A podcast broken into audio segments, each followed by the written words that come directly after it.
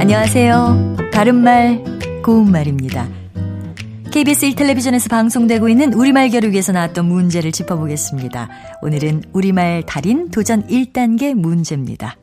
먼저 빗자루와 쓰레받기, 빗자루와 쓰레바지 이 둘 중에 맞는 표현은 어느 것일까요? 여기서는 쓰레받기가 맞습니다. 청소할 때 사용하는 도구 중에 빗자루로 쓴 쓰레기를 받아내는 기구는 끄듬절을 기로 씁니다.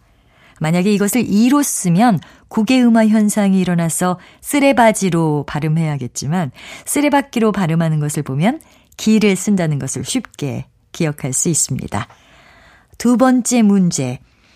고난도 문제와 고난이도 문제 가운데 어느 것이 맞을까요?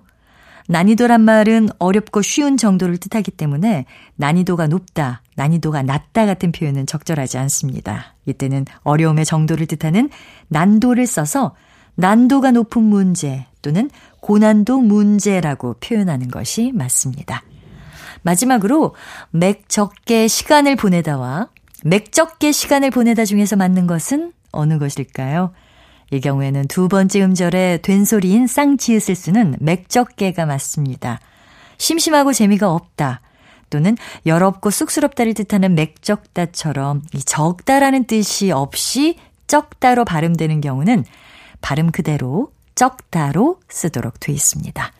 바른말 고운말 아나운서 변희영이었습니다.